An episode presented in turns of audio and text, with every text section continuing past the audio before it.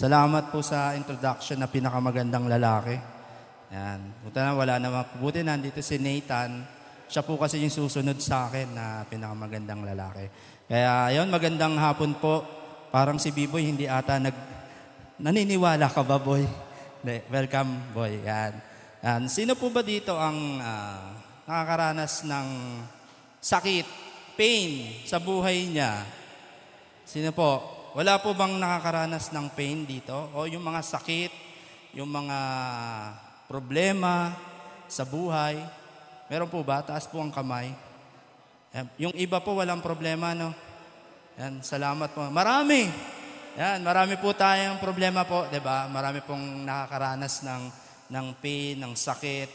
Sakit sa katawan, sakit sa bulsa, sakit sa espiritu. Lahat po, 'di ba? Mga sakit-sakit na 'yon, 'di ba? At sabi po dito sa ating pong key verse, sa Santiago 1:2-4, sabi dyan. Meron pala akong clicker, sorry. Yan. Mga kapatid, magalak kayo'y kapag kayo'y dumaranas ng iba't ibang uri ng pagsubok. Yan, no? Ang galing po, no? Ang sabi po dyan ni Santiago, siyempre si Santiago si James, sabi po ni James po dyan, magalak daw tayo kapag tayo dumaranas ng iba't ibang uri ng pagsubok.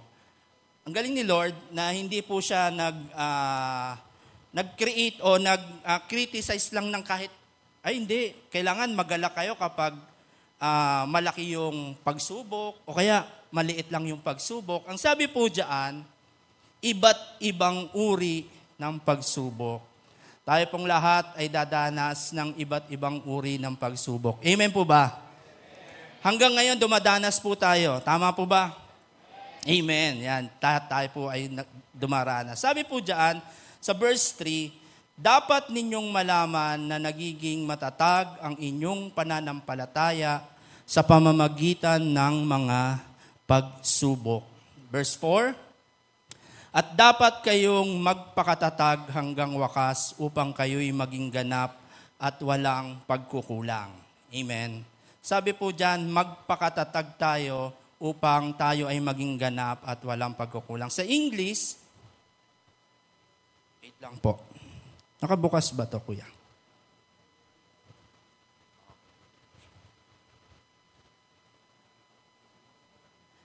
Sabi po dyan sa English, yan. Maganda kasi sa English . Consider it pure joy. Tingnan nyo po, ang ganda sa English, no? Pure joy, ibig sabihin, yung kagalakan na purong-puro. Tapos po dyan, my brothers and sisters, whenever you face trials of many kinds. Tingnan nyo po, sabi po dyan, pag ikaw nakakaranas ng mga pagsubok sa buhay, sabi po dyan, consider it pure joy. Dapat daw maging kagalakan natin. Amen. Sino po ba nagagalak may problema kayo? Amen. Yan. Sino po nagagalak meron kayong sakit? Wala na, konti na lang. No? Sino po nagagalak wala kayong pera? Yun, dumami. Yan yung mga sino nagagalak pag may pera? Oh, mas marami. Yung mga walang pera, pwede kayong humiram ng pera dun sa walang pera. Ay, sa may pera pala. Joke. Yan. Diba po? Sabi po dyan, magalak tayo kapag nakakaranas tayo ng pagsubok. Pure joy, ibig sabihin, yung kagalakan natin dapat purong-puro. Hindi yung, may problema. Tingnan nyo po parang mahirap gawin. Pero sabi ng Lord, sabi po dyan ni Santiago, sabi sa kanya ng Panginoon, consider it pure gold. Ay, pure gold. Pure joy. Sorry. Pure gold, no? Pure joy. Yan. Consider it pure joy. Pero patawa ko lang kayo. Yan. Pure joy. Ibig sabihin, magalak tayo habang tayo ay nakakaranas ng mga pagsubok. Sabi ba, because, tingnan nyo bakit daw? Bakit daw? Sabi, because you know that the testing of your faith produces perseverance. Yung palang ating mga pagsubok, ang pinuproduce niyan is yung perseverance. Ano yung perseverance? Yung para tayo ay maging Ano pa? As in, Tagalog ng perseverance. Ano? Magtiyaga. O yan, magkaroon tayo ng katiyagaan, maging matatag tayo. Diba? Sabi po dyan. And sa number 4, let perseverance finish its work so that you may be matured and complete, not lacking anything. Amen. Ito po yung ating pag-uusapan. Pain, pressure, and purpose. Sige po, tayo pong lahat ay manalangin. Hallelujah. Lord, we thank you, Lord. We bless your name, O God. Lord, salamat po sa pagkakataong ito, Panginoon, na yung amin pong pag-aawitan kanina, Panginoon. Naniniwala at nananampalataya ako, Panginoon, na ito'y tinanggap mo, Panginoon, sa iyong kaharian. At ito'y naging nagsilbing mabangong samiyo, Panginoon, diyan po sa iyong trono, Panginoon. At salamat, Panginoon, sa mga pagkakataong ito, Lord, na kami po ay makapag-aral, makikiniig sa iyo sa pamamagitan ng iyong mga salita, O Lord. Dalangin ko po, Panginoon, buksan niyo po ang mga tenga, mata, ang aming mga spiritual ears and spiritual eyes sa bawat isa po sa amin upang mas maintindihan pa namin lalo, hindi lang panglabas kundi pang hanggang sa spiritual po naming pangangatawan, Panginoon, ay maintindihan namin ang mga nais mong sabihin sa gabing ito, Lord, o sa hapong ito, Lord. At dalangin ko po, Panginoon, na lukuban niyo po ng ang bawat isa ng iyong banal na dugo, Panginoon. At Lord, dalangin ko rin po, Panginoon, na Lord, kayo po ang magbuhos ng iyong presensya, Panginoon, sa bawat isa po sa amin. Patuloy niyo po kami, Panginoon, ng punuin ng iyong presensya, ng iyong pag-ibig at pagmamahal, Panginoon. Lord, sa pagkikiniig namin sa iyo, Panginoon, sa pag-aaral ng iyong mga salita, Panginoon. Hayaan niyo po, Panginoon, na kayo po ang manguna, Panginoon. Itago niyo po ako sa inyong likuran at gamitin niyo lamang ako bilang isang bibig o boses niyo, Panginoon, upang maihayag ang iyong salita, Panginoon. At sa hapong ito, Panginoon, dadalangin ko po, Panginoon, na kayo ang aming mabigyan ng katagumpayanan, kayo po ang mabigyan namin ng kapurihan, Panginoon. Sa pangalan ni Jesus. Amen. Amen. Yan pag-uusapan natin is about pain, pressure, and purpose.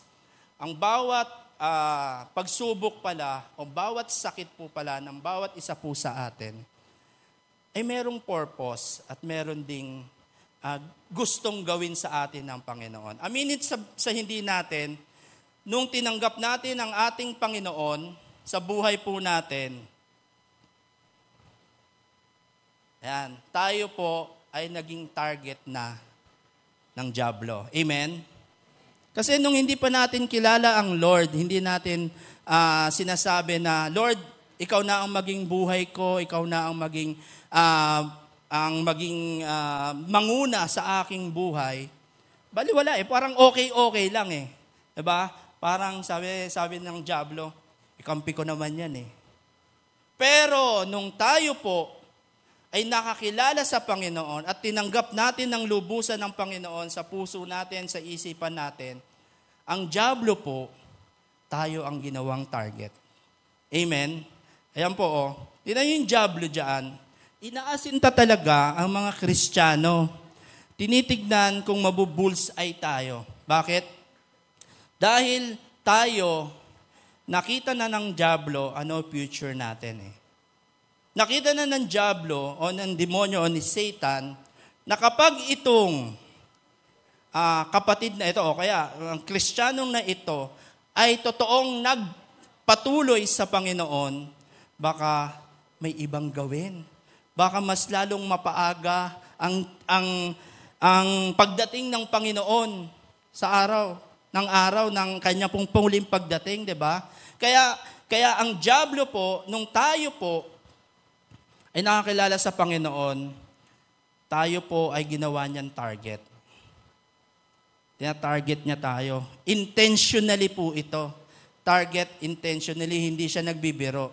Kasi alam niya na meron tayong gagawin sa lupa, dito sa lupa na ito, na ikagagalak ng Panginoon. Alam niya na matatalo niya tayo. Kaya tingnan niyo po, oh, lahat po tayo, dumadaan sa pagsubok. Di nyo ba napansin na kapag nung tayo ay mas nakilala natin ang Panginoon, mas tinanggap natin ang Panginoon, mas bumigat ng bumigat yung mga problema natin. Mas bumigat ng bumigat yung mga pagsubok natin. Amen? Minsan nga sabay-sabay pa eh. Tama po? Minsan sabay-sabay pa, tapos magtatanong ka.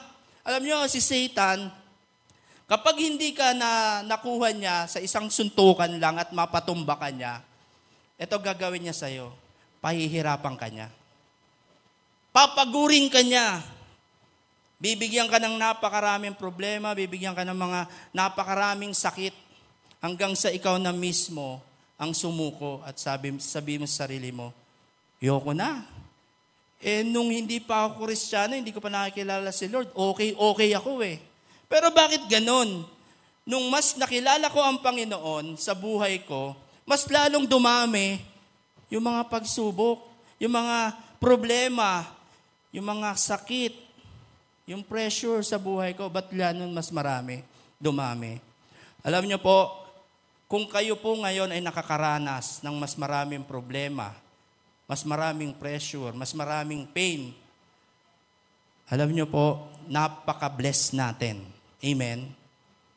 Bakit? Kasi, habang tayo ay dumadami ang pagsubok, dumadami ang sakit sa atin, ang dyablo po ay lalong tumitindi ang pagtingin niya sa atin at lalo tayong tina-target. Bakit? Kasi alam ng dyablo, alam ni Satan, meron tong gagawin na makakabuti sa kaharian ng ating Panginoon. Sa kaharian ng Diyos. Amen? Kaya tingnan niyo po kapag kayo hindi nakakaranas ng pressure, ng pain, ng sakit, ng problema ngayon, magtanong na kayo sa sarili ninyo. Sino po ba maraming problema? Si maraming sakit. Pag wala kang nararamdaman ngayon as a Christian, wala kang pagsubok, walang mga pagsubok na dumadating sa iyo, magtanong ka na, Lord, kampi pa ba kita? Tinanggap ba talaga kita ng lubusan o hindi? O baka mamaya, ang kakampi mo, yung nag-aasintadyaan. Amen? Amen? Subukan yung tanong sa sarili ninyo. Marami na ba akong pagsubok hanggang ngayon? Ba't lalong dumadami? Alam nyo, blessing yan. Pag dumadami, sabi kanina, consider it pure joy kapag may mga pagsubok. Ikaw ba naman, may pagsubok ka na? Magagala ka pa? Alam niyo po kung bakit? Kasi tayo pong mga Kristiyano, lalo na yung mga nakakilala ng lubusan at totoo sa ating Panginoon. Kaya tayo nagpapatuloy. Even na marami po tayong pagsubok, kasi alam natin may sikretong sinabi sa atin ng Panginoon nung tinanggap natin siya. Amen? Na even na napakaraming pressure, napakaraming pain, alam natin yung purpose ng Lord kung bakit nangyayari sa buhay po natin. Natanong nyo na ba sa sarili nyo rin, Lord, bakit ganun? Lagi kong nagsisimba, ba't ako may cancer? Tinanggap kita, bakit ngayon ako may sakit? Tinanggap kita, Lord, bakit ako naghihirap ngayon? Samantalang nung hindi pa ako hindi pa kita tinatanggap, Lord, yung kayamanan, yung pera, overflowing. Pero bakit ngayon, Lord, parang lagi kong kinakapos. Amen? Ganun ang ginagawa sa atin ng dyablo.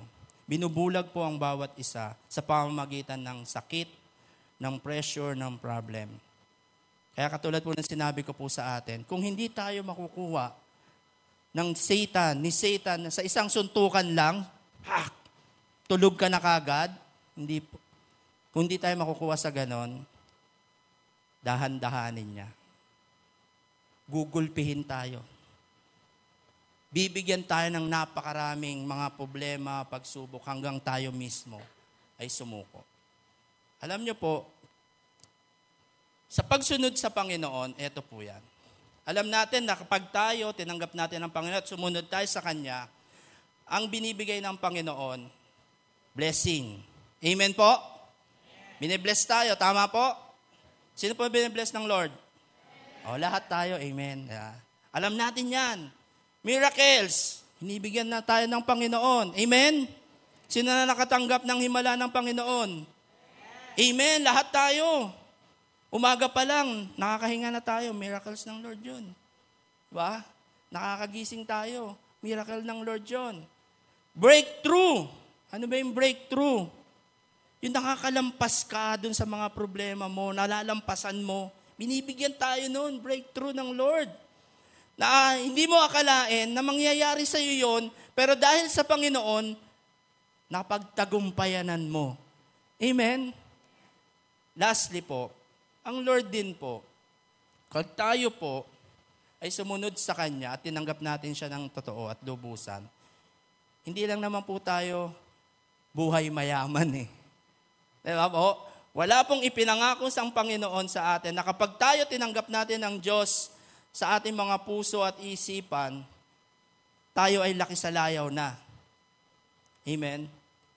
Pero sabi diyan, kasama sa pagtanggap natin sa ating Panginoon, ang pain and suffering. Yung paghihirap po natin, nandiyan yan. Kasama diyan. Bakit ko ba nasabi? Tingnan niyo po ah. Maski ang ating Panginoon, alam niya na siya ay makakatanggap ng sakit at paghihirap nung narito to siya sa lupa. Amen? Tama po ba? Kasi even ang Panginoon, naranasan niya. Si Jesus Christ na po ito ha. Naranasan niya yung pain and suffering. Alam niya, 'di ba? Alam naman po natin yung sa Getsemani. Alam niyo po ba yung Getsemani? Yung bago siya maipako sa krus, nagpunta siya sa Getsemani, sa hardin.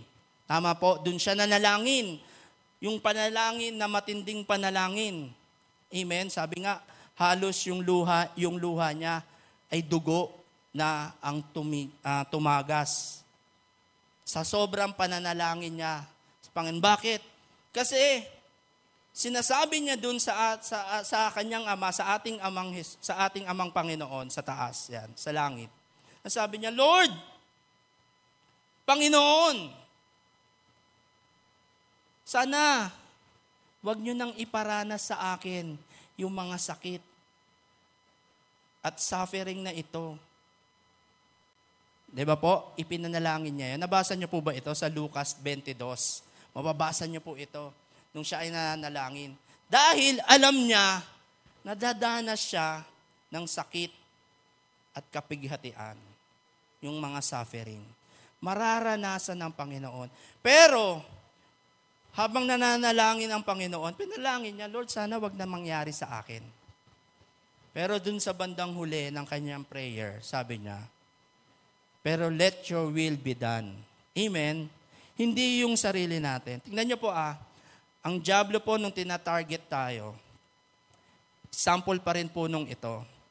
Nung meron pong pupuntahan si Jesus at ang mga disipulo sa Mark 5, tama po, nung sila po ay nasa isang lugar, tapos pupunta sila sa kabilang lugar na mangka sila eh. Kasama niya yung kanyang mga disipulo. Amen? At para po mapunta dun sa isang lugar. Alam niyo po, alam na ni Satan kung ano yung mangyayari dun sa pupuntahan ng ating Panginoon. Alam na ni Satan. Kaya nung habang sila ay naglalakbay, papunta doon sa kabilang lugar, ano ginawa ng diablo? Nagpadala po ng bagyo para mahinto sila. Amen? Bakit? Bakit kaya pupunta si Jesus doon at kasama ang mga disipulo niya? Alam niyo po, isang tao lang. Isang tao lang yung pinuntahan niya doon. Nabasa niyo po ba yung istoryang ito? Yung batang lalaki na inaalihan ng demonyo. Yung pangalan ng demonyo, legion, ibig sabihin, 2,000, marami raw sila. 2,000 demons ang nasa kanyang kaloob-looban. Tingnan niyo po. Yun lang ang pinuntahan doon ng ating Panginoon. Bakit? Katulad din sa atin, alam ng diablo na merong mayroong kakayanan yung lalaking yon o yung batang yon na mapaikot niya yung lugar niya at makilala ang Diyos, ang Panginoong Hesus Kristo. Pagkatapos puntahan ng ating Panginoon yon, 'di ba po, pinalaayas niya yung mga demonyo, napunta po dun sa mga baboy. Nabasa niyo na po ba yan? Napunta sa mga baboy. 2,000 yung baboy, pinuntahan ng mga demonyo hanggang sa pumunta dun sa bangil at tumalon yung mga baboy. Later on dun sa kwento, ano yung ginawa nung napalayas na ng Panginoon yung mga demonyo dun sa yung mga diablo o yung mga masamang espiritu dun sa body ng bata? Later on pagkatapos dun, 'di ba po, ano ginawa ng bata? Kung mababasa nyo po yan, sa Mark 5 po yan, mababasa nyo, yung buong lugar niya, siya ang ginamit para makakilala yung mga tao doon. Piruin mo, isang tao lang. Napakilala niya ang Hesus Kristo sa buong lugar niya at tinanggap si Jesus Christ. Isang tao lang po yun. Ganon din po sa atin. Kaya po tayo tina-target ng diablo. Kaya po tayo laging sinisipat ng diablo. Dahil alam ng diablo na meron po tayong kakayanan. Alam ng diablo, alam ni Satan, yung future natin na tayo, kung tayo ay magpapatuloy sa Panginoon, masasagip natin hindi lang yung ating mga pamilya, baka pati ang kapitbahay natin, pati ang ating mga nakalugar, buong pamilya natin, masasagip po natin sa kasalanan. Alam po ng diablo yan. Kaya tandaan nyo po, kung tayo po ay sumusunod sa Panginoon, makakaranas din tayo ng pain and suffering. Sabi nga po sa Santiago, diba? Balik po tayo sa Santiago 1:2-4. Mga kapatid, magalak kayo kapag kayo dumaranas ng iba't ibang uri ng pagsubok. Katulad po ng tinanong ko po sa inyo kanina, okay lang po ba sa inyo? Magagalak po ba kayo? Kunwari kayo po ngayon ay may sakit. Malalang sakit. Ikaw po ba ay magagalak? Matutuwa po ba kayo pag nakaranas ka ng malalang sakit? Nakakatuwa po ba yun? Magagalak po ba kayo? Tataningan kayo ng doktor, sabihin sa'yo ng doktor, o sige, bukas mamamatay ka na. Diba? Matutuwa po ba kayo nun? Diba po, hindi. Hindi po tayo matutuwa. Pero bakit sinabi dyan sa Santiago, mga kapatid, magalak kayo kapag kayo dumaranas ng iba't ibang uri ng pagsubok. Dapat ninyong malaman na nagiging matatag ang inyong pananampalataya sa pamamagitan ng mga pagsubok. Amen. Kung alam lang natin yung mga naranasan ng mga disipulo, yung mga 12 disciple o 11 at nagdagan pa ng iba, dahil nawala si Judas, naging 11 na lang sila, napalitan ni Matias, diba? Naging 12 ulit sila, hanggang sa dumami sila. Kung alam lang natin yung pain and suffering na diranas ng mga disipulo ng ating Panginoon, pero bakit sila nagagalak? Kahit nakakaranas sila ng mga pagsubok. Alam nyo po, si Pablo, kada puntahan niya, hinahunting siya. Kada puntahan niyang lugar, hinahunting siya ng mga tao para patayin siya. Pero bakit patuloy pa rin siya sa pagsagip sa mga tao, sa pagpapakilala sa ating Panginoong Jesucristo sa mga tao? Bakit? Nagagalak siya. Naiintindihan niya yung sinabi ni Santiago na magalak tayo kahit po tayo nakakaranas ng mga pagsubok sa buhay po natin. Ngayon, marami po, kahit yung mga kabataan, masugatan lang ng konti. Aray! Alam niyo, yung anak ko po, ngayon po, may injured po yung kamay. Yung kanang kamay niya, injured po. Magaling po eh. Mahusay eh. Galing tumakbo eh. Magta-try out pa sa varsity na sa kanila daw. Magta-try out pa yun. Galing eh. Okay naman, suportado ko naman po siya, okay naman po yun. Kaya lang siyempre, may mga pagkakataon, makakaranas ka. Tingnan niyo po, namaga po yung kanyang kamay. Thursday po tumawag yung teacher niya sa amin, sa mama niya. Sabi, Mami, yung anak mo medyo nagkaroon ng problema. Nagkabanggaan sila ng kaklase niya, na itukod niya yung kamay niya. At yung kamay niya ngayon namamaga. Puntahan niyo po yung anak niyo, namumutla eh. First time niya kasing maranasan. Amen. Namumutla po, baka hindi ko po alam ang gagawin eh. Pero yun po, pinuntahan ng mama niya. Siyempre, habang pinupuntahan, tumawag po sa akin. Sige, puntahan mo. Sabi kong gano'n. Tingnan mo. Tapos, in-advise sa kanya na ipa-x-ray yung kanyang kamay. Buti na lang, walang fractured. Nabugbog lang. Buti na lang. Kasi, pagdating ko dun sa bahay, pag uwi ko po, galing trabaho, yung kamay niya, parang naging doble nung kamay niya. Magang maga. Nasabi naman po, nabugbog lang. Na maga. Sabi ko sa kanya, okay lang yan. Pagsubok lang yan. Alam mo, madadaanan yung mga ganyan. Marami pang ganyan na mararanasan. Lalo na kung gusto mong dun sa sport na pinili mo, lalo na kung ganyan. Ano pa lang yan? Galos nga lang yan eh. Sabi ko nga sa kanya, nung ako po, naglalaro ng basketball, napilayan na yung kamay ko, napilayan na yung paa ko, napilayan na yung balikat ko, napilayan na yung tagiliran ko. Pero bakit patuloy ako? Kasi bakit? Gusto ko eh. May kagalakan ako eh. Galak na galak ako eh. Kahit na nagugulpin na yung katawan ko, pag nagbabasketball, siko dito, tuhod dito, nangyayari. Pero okay lang. Sabi, pure joy. Magalak ka. Kahit dumadaan ka sa pain. Bakit? Kasi gusto mo yung ginagawa mo. Amen?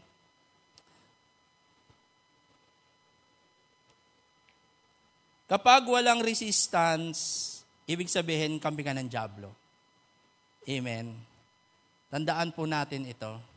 Kapag nakikita natin ang mga sarili natin, parang wala tayong nagiging problema sa buhay, walang resistance, hindi ka nakikipagbakbakan sa buhay, ibig sabihin, uy, kampi ka ni Satan. Sabi po dito. Pag sumunod ka naman kay Jesus, hindi tayo exempted sa mga sakit at suffering. Amen. Wala pong pinangako ang Panginoon sa atin. Na kapag sinunod mo ako, okay na buhay mo. Hayahay ka na. Hindi po ganun. Amen. Kaya sabi po dito, kaya sabi ni Jesus, magpatuloy tayong pinapaalalahanan niya na kahit masakit o mahirap, tayo ay dapat magpatuloy. Amen. Kahit daw po masakit o mahirap, dapat po patuloy tayong magpatuloy po tayo lagi sa Panginoon. Lagi po tayong mag-move forward. Tandaan po natin, lagi po nating sinasabi na ang mga pagsubok, ang mga problema, dinadaanan lang yan. Amen. Huwag natin tambayan. Kapag tinambayan mo yan, wala na, malulugmok ka. Kasi yun na tinambayan mo, yung problema, Lord, may problema ako. Hindi na mawawala yan eh. Ito nga po ang isa eh. Ito po na nabuksan yung isip ko nung may narinig po ako na isang preacher, sabi, tanong, bakit pag may nasa church kayo, may nagsasabi, iwan nyo yung problema sa bahay nyo. Narinig nyo na po ba yun? Amen po ba? Narinig nyo na? O yung mga problema nyo, yung mga sakit nyo, huwag nyo nandalin sa church. Iwan nyo na sa bahay ninyo. Kasi pupunta tayo dito sa church para magpuri, magpasalamat sa Panginoon. Sabi ng preacher, mali pala yun. Di sana, kung iniwan natin yung mga problema, mga pagsubok sa bahay natin, pag uwi natin galing sa church, ano sasalubong sa atin? Ano po? Yung iniwan nating problema tsaka pagsubok, yun ang sasalubong sa atin. Which is dapat pala, Kung ikaw may problema, kung ikaw may pagsubok, dapat pala lagi ang mas lalo kang nasa church. Bakit? Sino ba yung solusyon ng problema mo? Sino ba yung solusyon ng pagsubok mo? Yung bahay nyo ba? Pag-uwi mo ba? At iniwan mo yung problema mo sa bahay nyo? May solusyon na pag-uwi mo? Wala naman, di ba?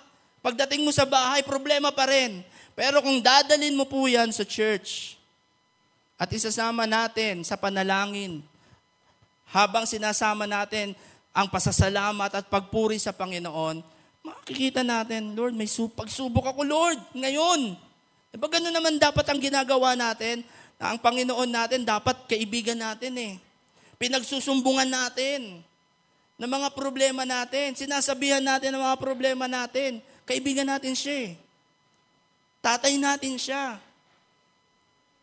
Kaya dapat, kung may problema, pagsubok, mas lalo kang dapat nasa church eh. Nabuksan yung isip ko noon. Sabi, oo nga pala, no? Minsan may naririnig ako. Dito sa atin, lalo na dito sa atin, marami po akong naririnig. Ba't wala ka sa church? Kasi siya na, may sakit ako eh. Sinisipon ako eh. Nilalagnat ako eh. Siguro nung pandemic, bawal talaga yun. Pero ngayon, hindi na pandemic. Pwede ka naman namin lagyan ng upuan sa likod eh. Tapos, mag-pray ka. Manalangin ka habang nagkikinig ka ng salita ng Panginoon. Lord, may sakit ako, Lord. Pero nagagalak ako, makarating dito na although meron akong sakit, nagagalak ako dahil bibigyan kita ng kapurihan, Panginoon.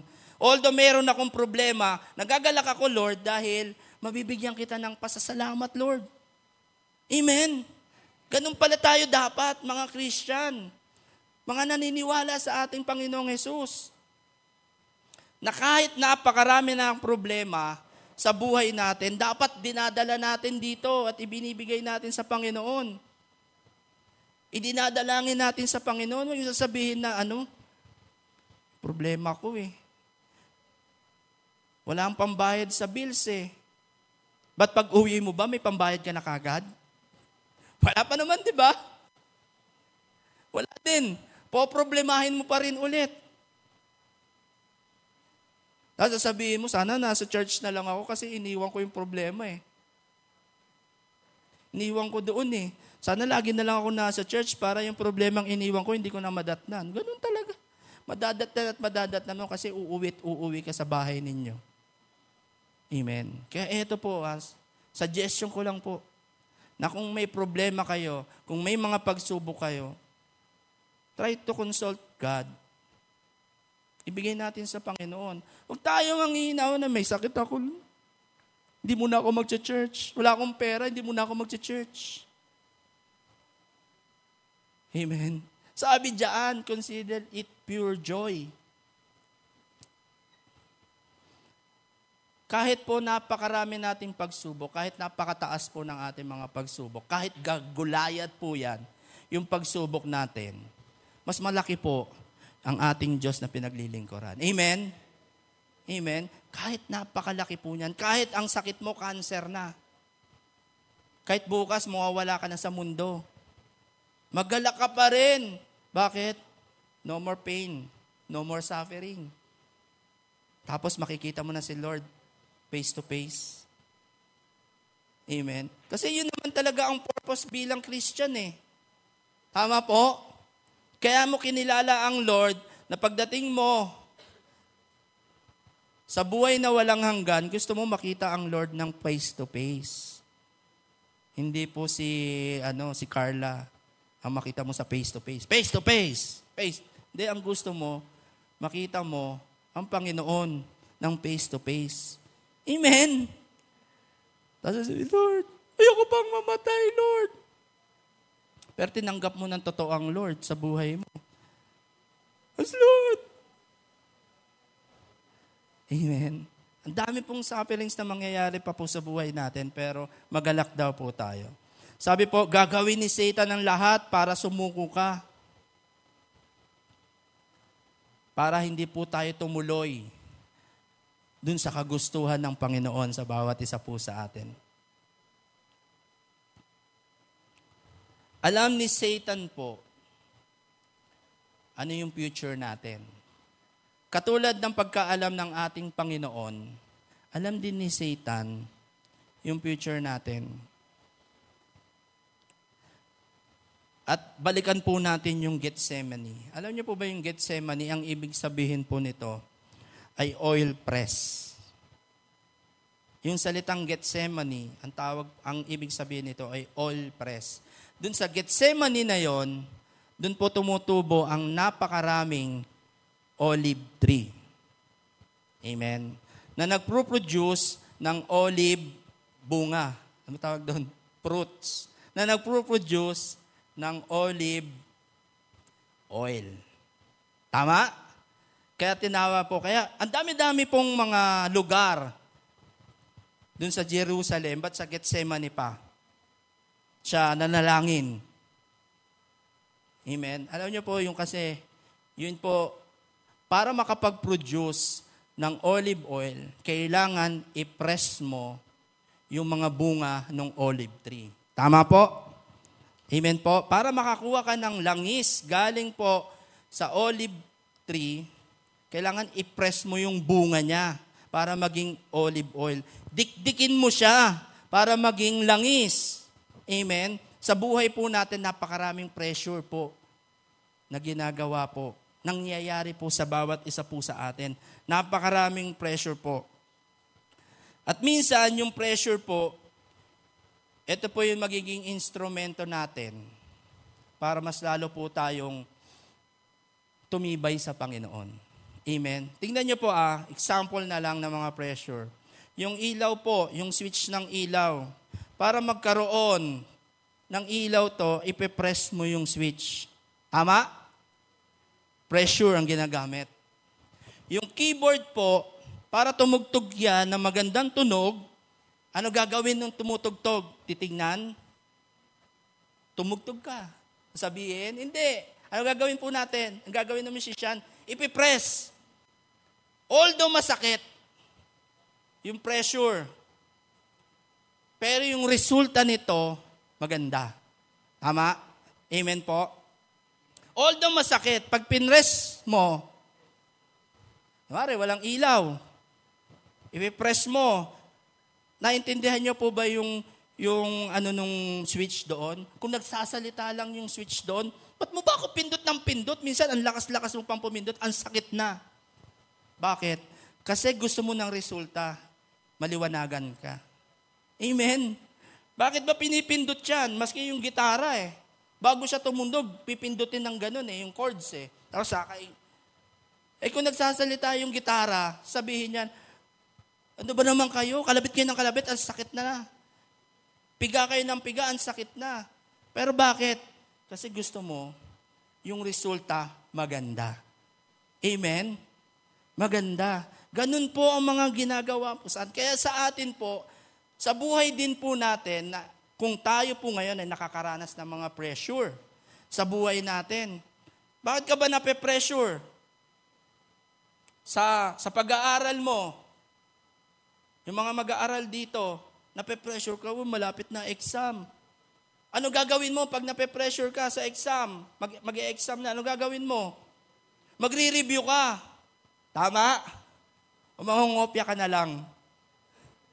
Magre-review ka. Bakit? Ano gusto mong resulta? Na although nape-pressure ka dahil malapit na ang exam nyo, pero dahil gusto mo ang resulta maganda, ano ginagawa mo? Magre-review ka. Bakit? Gusto mo yung resulta, maganda Kaya yung pressure sa buhay natin, kung ito po, tatanggapin natin positively, magiging positive tayo, thinking natin dun sa pressure, ang resulta nito, positive. Ganda ng resulta. Kapag tinanggap natin na yung pressure po, na dinadala o na nararanasan natin, pag tinanggap natin ito negatively, madadown ka lalo. Sa trabaho, tingnan nyo po, sa trabaho, bakit madaling araw pa lang, umaalis ka na sa bahay nyo, pero alas 8 papasok mo. Alas 4, wala ka naman sasakyan. Bakit? Kasi ayaw mong malate. Nape-pressure ka sa oras. Nape-pressure ka sa boss mo. Na kapag ikaw na late, mabidededuct. Yung sahod mo, mababawasan. Amen? Tama po, no? Nape-pressure ka. Kaya para mawala yung pressure mo, gagawa ka ng paraan. Gigising ako maaga. Mag-aasikaso ako ng maaga. Maghihintay ako ng jeep o ng sasakyan ko ng maaga para makarating ng maaga dun sa trabaho ko. Tama po? Ngayon po, nape-pressure pa po kayo ng Lord? Pinipressure ba kayo ng Panginoon? Nakakaranas po ba tayo ng pressure sa Lord? Nakakaranas po ba tayo ng pressure sa Lord? Alam niyo po, pinaparanas sa atin ng Lord yung pressure. Hanggang ngayon po, pinapressure tayo ng Panginoon. Anak! +4 gawain, ba't nandiyan ka pa? O, diba? May pressure tayo ng Lord. Sabihin ng Panginoon, tinanggap mo ba talaga ako ng totoo? 10 taon ka na dyan eh. 10 taon mo na akong kilala, ba't hanggang ngayon nakaupo ka pa rin? Ano na yung resulta ng pagkakilala mo sa akin? Anak, pinipressure ka ng Lord. Ang tagal mo na akong kilala, matampuhin ka pa rin. Ang tagal mo nang kilala, hindi mo pa rin ako kilala na ako ang provider. Na kapag wala ka, kulang ka, sabihin mo lang sa akin, bibigay ko. Pinipressure tayo ng Lord doon. Nababasa natin sa Biblia, alam mo na yung mga promises ko, bakit hindi mo ginagawa? Bakit mo hindi sinasabuhay? Bakit hindi mo nilalagay sa puso mo? Amen? Maging ang Lord po, pinipressure tayo. Kasi gusto niya magkaroon ng resulta yung mga pressure na natatanggap po natin sa buhay. Amen. Ayaw ng Panginoon na hindi tayo kumikilos. Kaya lagi po siya nagbibigay ng pressure. Sabi po dito, hindi ka kaya effective ang buhay mo kasi iniiwasan mo ang pressure. Tanong nyo po sa sarili nyo, effective ba ako? Sa church, sa trabaho, sa school, sa family ko, effective ba ako as a mother, as a father? Effective ba ako bilang anak? Pinipressure tayo ng Lord. Yung mga tatay, mga nanay, pinipressure yung kanilang mga anak. Bakit? Dahil gusto nyo, maganda yung resulta ng buhay nila sa mga susunod na panahon nila. Makatapos sila ng pag-aaral. Di ba pinipressure natin? Tama po? Sino po yung mga magulang dito na pinipressure talaga yung mga anak nila? Diba? Although iisa lang ang first honor na magiging resulta, first honor, isa lang. Dati sa atin, first honor. Ngayon kasi ang dami na eh. Diba yung, ano ba tawag doon? Ano? With honors. Dati first honor lang. Alam mo ba dati, sa loob ng isang paaralan, ng isang room, 60 po yung mga estudyante, ang lahat ng mga magulang ng mga estudyante, ang gusto nilang mangyari sa anak nila, first honor. Mangyayari kaya yon? 60, first honor? Sa isang, wala namang ganun, diba? Pero lahat po yon ng mga magulang, ng estudyante na yon, pinipressure nila yung mga anak nila, anak, first honor ka dapat. Matalino ka, diba? Gawin mo ito.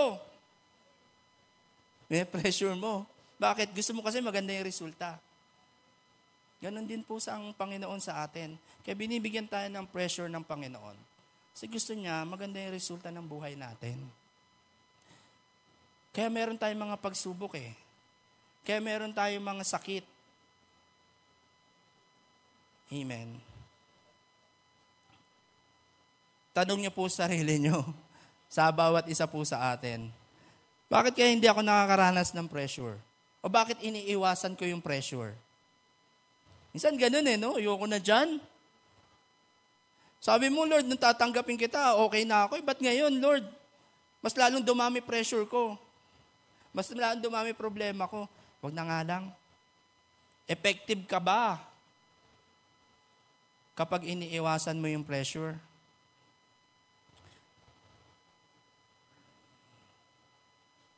Sabi ng Panginoon sa atin, o Patuloy po tayong manalangin. Hinahayaan ng Panginoon yung mga pressure, mga problema po sa buhay po natin para mas lalo tayong lumapit sa Kanya. Kasi yun ang resulta talaga ng pressure eh. Yun ang resulta ng mga sakit, ng sufferings, na mas lalo tayong mapalapit sa Panginoon. Mas lalo tayong umasa sa Panginoon. Sabi dito, imbis na iwasan natin ang pressure, ipanalangin natin na palakasin tayo ng Lord. Amen? Ang gandang prayer yun, no? Kasi tayo, iba, Lord, ilayo niyo ako sa problema. Lord, iiwas niyo ako sa mga sakit. Lord, iiwas niyo ako sa pagtanda. Lord, iiwas niyo ako, kumukulubot na ako. Lord, iiwas niyo, balik niyo po yung maganda kong kutis. Lord, itanggalin niyo po itong mga sakit ko. Alam niyo po ba? Hindi mangyayari yon. Magaganap at magaganap yon. Magkakasakit tayo. Magkakaroon tayo ng maraming problema. Hindi mawawala yung mga problema. Magaganap at magaganap po sa buhay natin yon. Kapag nanalangin ka, Lord, tanggalan niyo ako ng problema. O alam naman natin kung saan pumupunta yung mga pagwala ng problema, nasan na. O diba? Nasa Mandaluyong pag walang problema. Nasa loob. Gaganon-ganon. Ang problema eh. Kasi ng problema. Gusto nyo ba ganon? Diba sabi ng Panginoon, imbis na ang ipanalangin natin, natanggalan tayo ng problema, panalangin na lang po natin na Lord, during the problems, during the sufferings, Lord, palakasin mo ako. Dapat pala yun ang ating prayer. Palakasin mo ako na mag-cop up ako dun sa mga problems ko, na ikaw ang maging kasagutan dun sa problema, sa sufferings and pain ko. Yun ang sinasabi na sa atin ng Panginoon. Kaya sabi dyan, consider it pure joy eh. Kapag dumadanas tayo mga problema, sufferings and pain, consider it pure joy. Bakit? Kasi kalam na ng Panginoon yan. Ibig sabihin, gusto lang ng Panginoon, anak, nandito ako, sagot kita. Minsan nakakalimot tayo eh.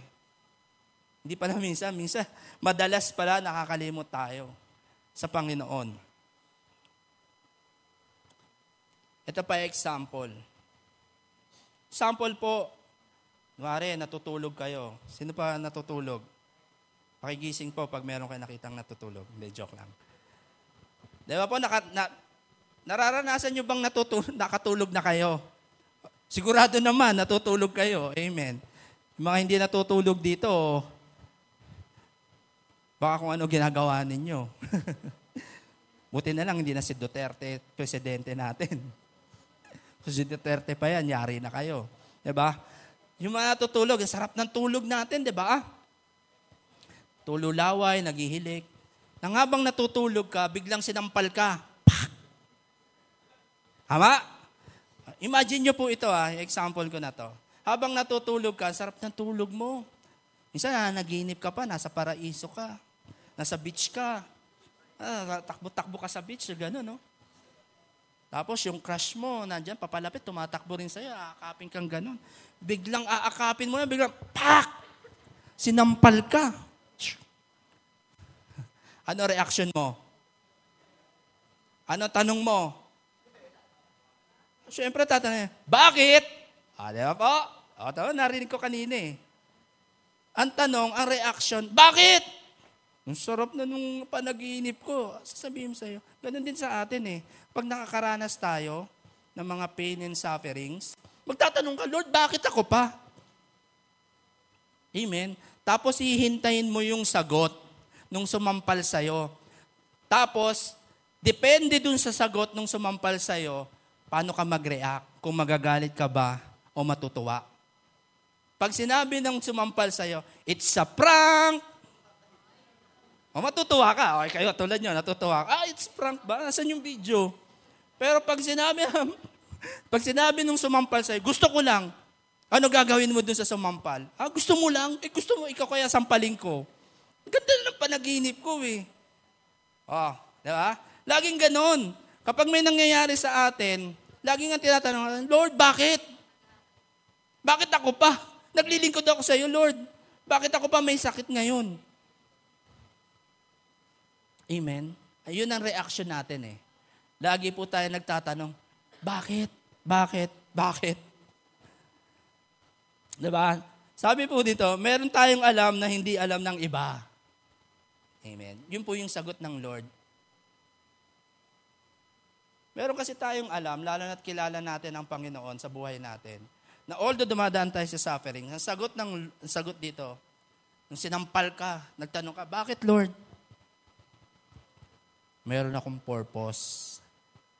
Bakit kita sinampal? Diba? Kung walang purpose, yung sakit na naramdaman mo, tatanggapin mo ba? Hindi, diba? Maski ako, hindi eh. Kung walang purpose yung pananampal sa'yo, kung it's a prank lang, okay lang, tanggap mo. It's a prank, uso ngayon yan, it's a prank. Sige, okay lang, it's a prank. Bukas, ikaw naman ipaprank ko, papaluin naman kita ng 2x2 sa ulo habang natutulog ka. Sabihin ko, it's a prank! Amen? Pero hindi pala. Diba? Ang reaction natin, pero sabi ng Panginoon, may purpose ako. Laging may purpose doon. Doon sa mga pressure, may purpose ang Lord sa atin. Kung bakit kanya sinampal at nagtanong ka kung bakit. Amen.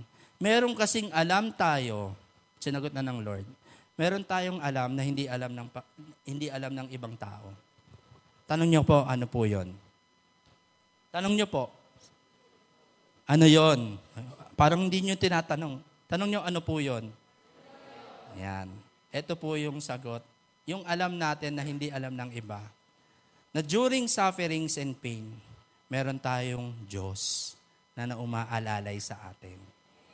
Amen? Yun po dun, sagot po nung bakit. Kasi gustuhin mo, malalaman pag nasa pain ka, magtatanong ka, Lord, bakit ako may sakit? Bakit ako nakakaramdam ng pagsubok? Bakit ako nakakaano ng mga problema? Ano yung purpose mo, Lord? Diba? Dahil tayo mga Kristiyano, tayong nakakilala sa Panginoon, alam na natin na even na dumadaan tayo sa apoy, dumadaan tayo sa ilog, alam na natin na hindi tayo papabayaan ng Panginoon. Na kung gusto ng Panginoon tayo maging fireproof, tama po, gusto ng Lord maging fireproof tayo, idadaan ka niya sa apoy. Hindi ka magiging fireproof kung idadaan ka niya sa tubig. Waterproof ka, hindi ka fireproof. Pero dahil gusto ng Lord, fireproof ka, idadaan ka niya sa apoy. Tama? Idadaan ka niya sa problema. Idadaan ka niya sa mga pagsubok, sa suffering, sa sakit. Idadaan ka niya doon para maging suffer-proof ka, maging pain-proof ka, na although ang dami mo ng problema, ang dami mo ng sakit, sabi diyan, magalak ka, consider it pure joy. Yun pala yung ibig sabihin. Doon sa consider it pure joy na kahit po napakaraming nating sakit, problema, sabi ni Santiago, magalak ka. Amen? Sabi po, magalak tayo. Meron tayong alam na hindi alam ng iba. Alam natin, matatapos lahat ng pressure sa buhay. Amen po? Lahat ng pressure na yan, lahat ng problema na yan, matatapos din yan. Diba? Lahat po may katapusan. Ang wala lang katapusan, ang ating Diyos. Diba? Lahat po tayo dito may katapusan. Even yung mga puno, even ang lahat ng ito may katapusan. Diba? Tingnan nyo po yung gera sa Israel ngayon. Diba? Ang ganda ng mga ano nila. Pinaganda ng mga building doon, pinaganda. Pero isang tirahan lang ng missile. Kahit napakaganda ng mga building doon, isang tirahan, tapos na. Bali, wala na rin, di ba? Pinagmamalaki mo pa, ang ganda. Pero isang segundo lang yun, oh. Sinipat lang sa telescope, bilang ka lang mga 10, wala na.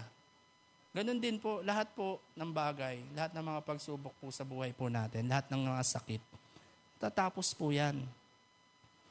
Amen.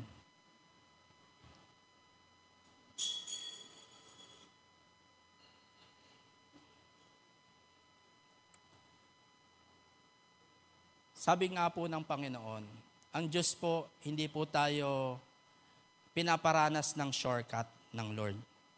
Amen. Hindi po tayo kinukonsinti ng Lord na dumaan tayo sa shortcut. Katulad po ng mga taga-Israelita na galing paglabas po nila sa Egyptio, meron namang shortcut eh. It took 11 days para makarating ka dun sa land of promise eh. Tama po, Pastor, no? 11 to 14 days, nandun ka na. Pero bakit umabot po ng 40 years? Nasa wilderness sila, nasa ilang sila. Kung tutuusin, kaya nilang 2 linggo, nandun na sila sa place of honey, milk and honey. Nandun na eh. Pero bakit ganon? Ba't hinayaan ng Panginoon na hindi dumaan sa shortcut yung mga Israelita? Dinaan niya pa sa mga pagsubok. Tindan niyo po ang daming reklamo. Sinubukan niya yung mga tao ng mga Israelita. Nung wala nang makain, ano ginawa? Reklamo dito, reklamo doon. Iyan ba yung dadalin mo sa land of promise? Na kapag wala na yung kagustuhan sa buhay niya, magre-reklamo ka na lang. Iyan ba yung dadalin natin sa langit? Sabi ng Lord. Iyan ba yung dadalin natin sa ating bayan? Na kapag wala na silang makain, wala na silang mainom, ano gagawin nila? Magre-reklamo? Wala na kami makain. Dapat doon na lang kami. Sa Egypto na lang, ibalik mo na lang kami. Pero ang Lord, hindi po sila dinaan sa shortcut. Kasi gusto niyang ipakita ng Panginoon, ako pa rin ang masusunod, anak. Alam ko na yung future mo eh. Dito ka dumaan sa daang ipapataha ko sa'yo, sa dadaanan mo. Kasi sigurado ako na pag ito ang dinaanan mo, makakarating ka sa promised land. Amen? Ganun po ang ginagawa ng Panginoon. Hindi po siya nagpapa-shortcut. Hindi po tayo dinadaan ng Panginoon sa shortcut. For example, meron po akong napanood sa TikTok. Napanood ko po ito sa TikTok. Isa pong pastor. Pupunta po siya sa Muntinlupa, sa jail, sa Bilibid. Pupunta po siya sa Bilibid, si pastor. Pastor Alvin din ang pangalan nito eh. Pastor Alvin pupunta po doon sa Bilibid at magpe-pray po, ipagpe-pray. Kasi inimbita siya doon nung warden eh, para ipag-pray yung mga prisoner doon, yung mga nakakulong.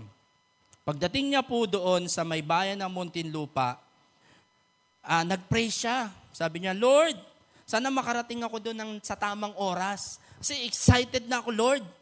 Excited na ako na mapag-pray sila, na gamitin mo ako, Lord, para makakilala yung mga prisoner sa iyo.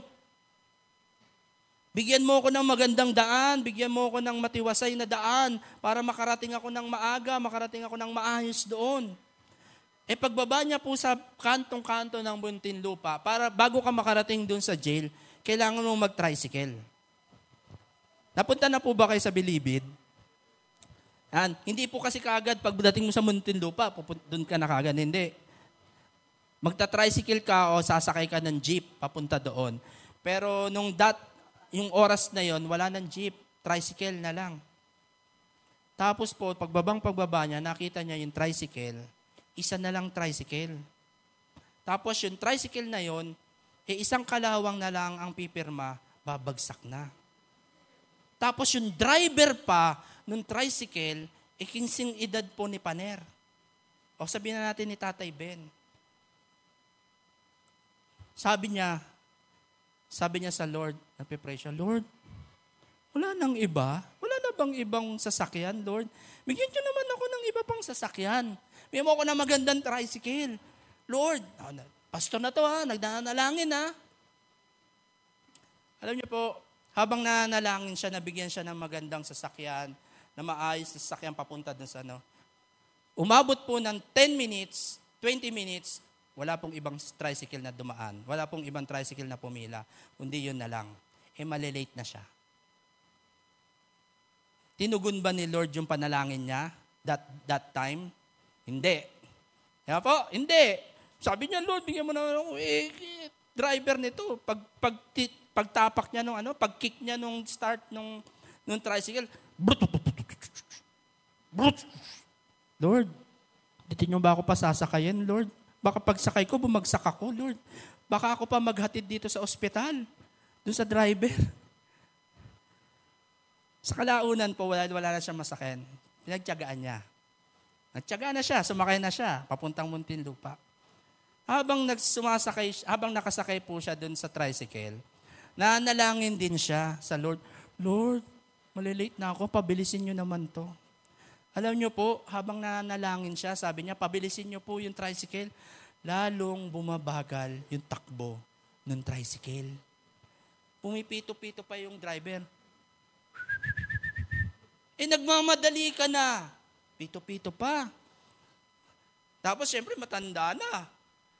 Ingat na ingat, ang bagal. Habang nananalangin siya, lalong bumabagal po yung tricycle. Sabi na ng pastor, Lord, sige na po. Gusto ko na pong ipag-pray yung mga prisoner doon, yung mga nakakulong doon. Nananabik na ako. Alam mo, yung heart ng pastor, gusto niya magpagamit sa Panginoon para doon sa mga nakakulong. Tama po.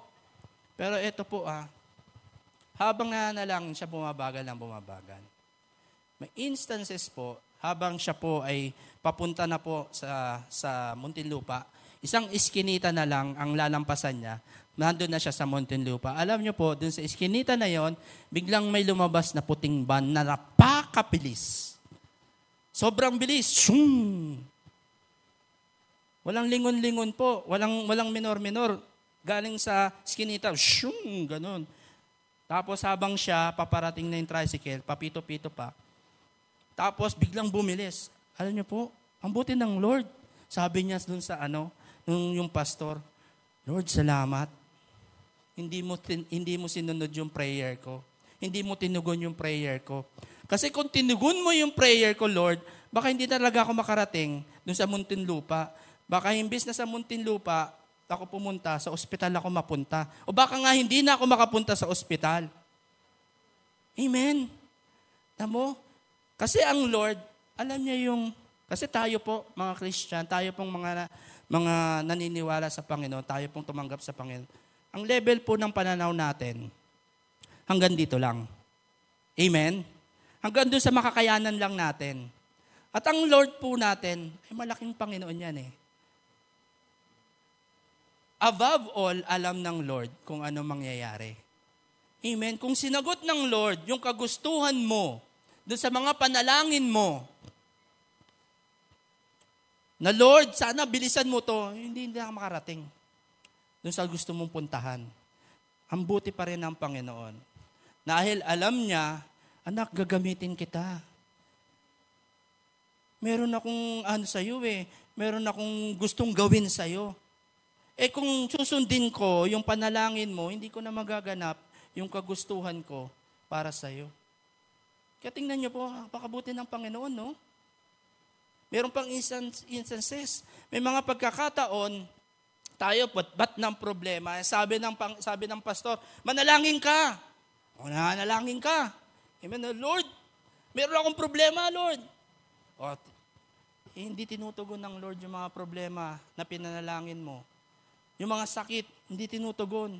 Manalangin ka. Sabi ng pastor, manalangin ka. Abang ikaw, manalangin ka ng nanalangin. Manalangin ka ulit. Napipiyok-piyok na ako. Manalangin ka. Tapos ikaw, nagsawa kang manalangin. Kasi feeling mo, wala naman nangyayari doon sa prayer mo. Amen? Feeling mo, Lord, wala naman nangyayari. Ba't ako mananalangin pa? Tama na to. Ayoko na. Pero sabi ng Panginoon, nakita niyo yung gesture ko kanina? Saan ako galing kanina? Doon sa bandang kaliwa ko, sa dulo. Pero nanalangin ako, sabi ng Lord, manalangin ka, humakbang ka.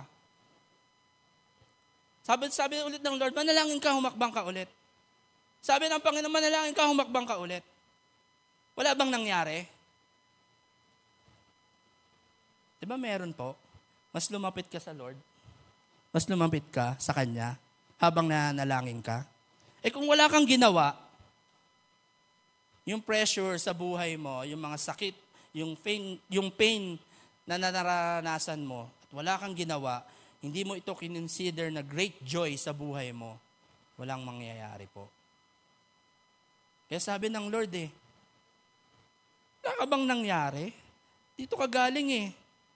Tapos nung sumunod ka sa akin, manalangin ka. Humakbang ka ulit habang sinasabihan kita. Humahakbang ka. Tapos kung kailan malapit ka na, sa pangako ng Panginoon, sa gantimpala ng Lord, saka pa susuko.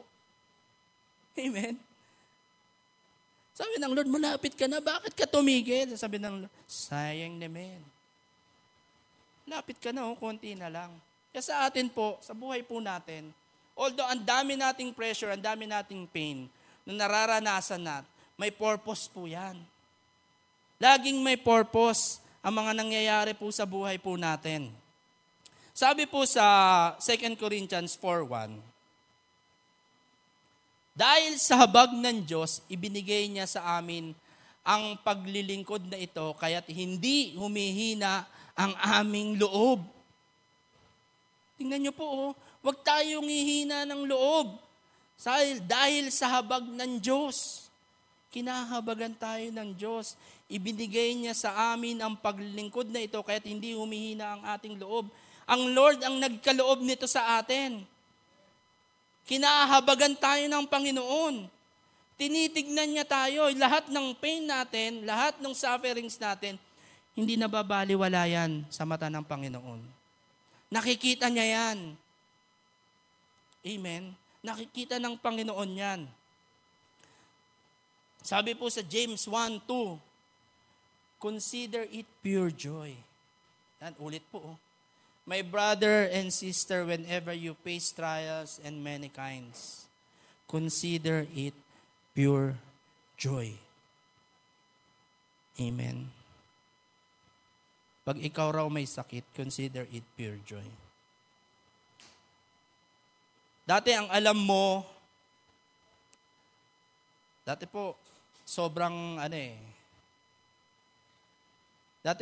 ko pag ang mga tao, lahat ayaw ng pain. Tama po? Sino po ba may gusto ng sakit? Pagkakasakit. Di ba po? Wala namang tao ang gustong, yun ang pagkakaalam ko dati. Na lahat ng tao ayaw nila ng pain. Kasi masakit eh. Tama naman, masakit eh. Lahat ng tao ayan ng pain, pero meron palang pain na gusto mo. Tama po. Meron palang sakit na gusto mo. Bakit? Kasi alam mo yung purpose ng pain. Kaya ka nasasaktan, masakit sa'yo, pero dahil alam mo yung purpose, alam mo yung dahilan ng sakit, okay lang. Tama? Okay lang, magtsatsaga ako, magtitiis ako. At tignan niyo po ito. Sa mga nanay na nanganak na, nabuntis, o sino na po ba yung nanganak dito, nabuntis? O kunwari si ate na may baby siyang dala. Alam mo na after 9 months, ilalabas mo yan masakit. Although kahit sabihin mo na ngayon, painless, hindi totoo yun. Pagkatapos mo, painless. Ang asawa ko po, painless siya. Pero nung inalabas sa operating room, pagdating dun sa kwarto na pinagdalhan sa kanya, nangangatog eh. Cesarean. Nangangatog, tinapatan pa ng ano? Bumbilya na yun, ano ba yun? Incubator, parang ganon. Tinapatan pa ng ganon, dalawa, magkabila. Para mawala yung chill. Natakot nga ako eh. Ano ba ito? Nung anak na, nag-chill pa. Nung inaoperahan po siya, cesarean siya eh. Nag-chill siya. Tinapatan ng ganun. O diba po? May pain na gusto mo dahil alam mo yung purpose. Diba? Si mami, o kana, si ate. Nabuntis siya, alam niya, pagdating ng 9 months, ilalabas niya, masakit. Kung normal ka, ang sakit. Hindi mo alam kung ano ilalabas sa ano mo ba, baka mamaya lumabas sa ibang labasan eh, diba? May sa puwet pa lumabas eh. Minsan may ganun nangyayari po, huwag kayo magtawa, may nangyayari sabi nung doktor, mami, iba ata lumabas, medyo mabaho na. Anong ganun da, diba? Pero alam mo may pain habang sumasakit. Pero dahil alam mo yung purpose na iluluwal mo yung anak ninyo, pagkatapos nung iluwal, anong ginagawa makita nung nanay? yung kanyang baby, ano nararamdaman? Wow! Lalo na kamukha mo yung anak mo. Wow, kamukhang kamukha ko. Oh, 'di ba, Angel? Kamukhang kamukha mo si Biboy. Ay, hindi, si Ibo pala. Mukhang kamukha ko si Ibo. O, 'di ba? Yung sakit na naramdaman mo nung nanganganak ka, during labor, nawala. Bakit? Kasi alam mo yung purpose na pag nilabas mo yung anak mo, magiging joy sa'yo. Amen? Magiging kagalakan sa'yo. Bakit may mga nanay dito taon-taon nanganganak? Eh, alam nilang masakit na manganak. Pero bakit pinili pa rin nila? 12 na nga yung anak, okay pa rin sa kanila eh. Manganganak pa ulit ako ng isa. Kasi pang football eh, hindi pang basketball ang gusto kong anak eh. Gusto ko football eh. Football team eh. Basketball, 5 lang yun o 6, mga ganun, reserve lang. Gusto ko pang football, 11 kagad ang labasan. Bakit ganun? Kahit alam nilang masakit, pero gusto nila. Bakit? Kasi alam mo yung purpose. Alam mo yung purpose ng sakit na nararanasan mo. Kaya diba, masarap na yung sakit na nararanasin natin ngayon, alam mo na may purpose, alam mo na may kahihinatnan. Hindi basta-basta sakit lang. Hindi basta-basta suffering lang. Alam mo na dahil nagsasuffering ka ngayon, nararanasan mo yung suffering ngayon, dahil pangako ng Panginoon, although dumadaan ka sa mga suffering, sa mga pain, kung mag-alala anak, kasama mo ko, yun ang alam mong purpose. Kaya ikaw nagagalak ka kahit dumadaan ka sa mga pain, sa suffering. Okay lang to, Lord. Sabi mo naman eh, kasama mo ko eh. Hindi mo ko iiwan, hindi mo ako papabayaan. Sabi po nun. Tapos meron pa. Sino po yung... May mga anak na dinadala sa doktor pag may sakit. O tayo po, 'di ba? Pag ngayon konting lagnat lang. Sige, hindi na usong alam niyo sa ibang bansa, sa Dubai ay sa Abu Dhabi, hindi na uso doon sa Abu Dhabi na pag dinala mo yung anak mo, pag ikaw may sakit, yung iinom ka ng iinom ka ng gamot. Wala sa kanila noon. Hindi uso noon kasi yung kapatid po ng asawa ko, ang kapatid niya nasa Abu Dhabi. Nasa isang ospital doon.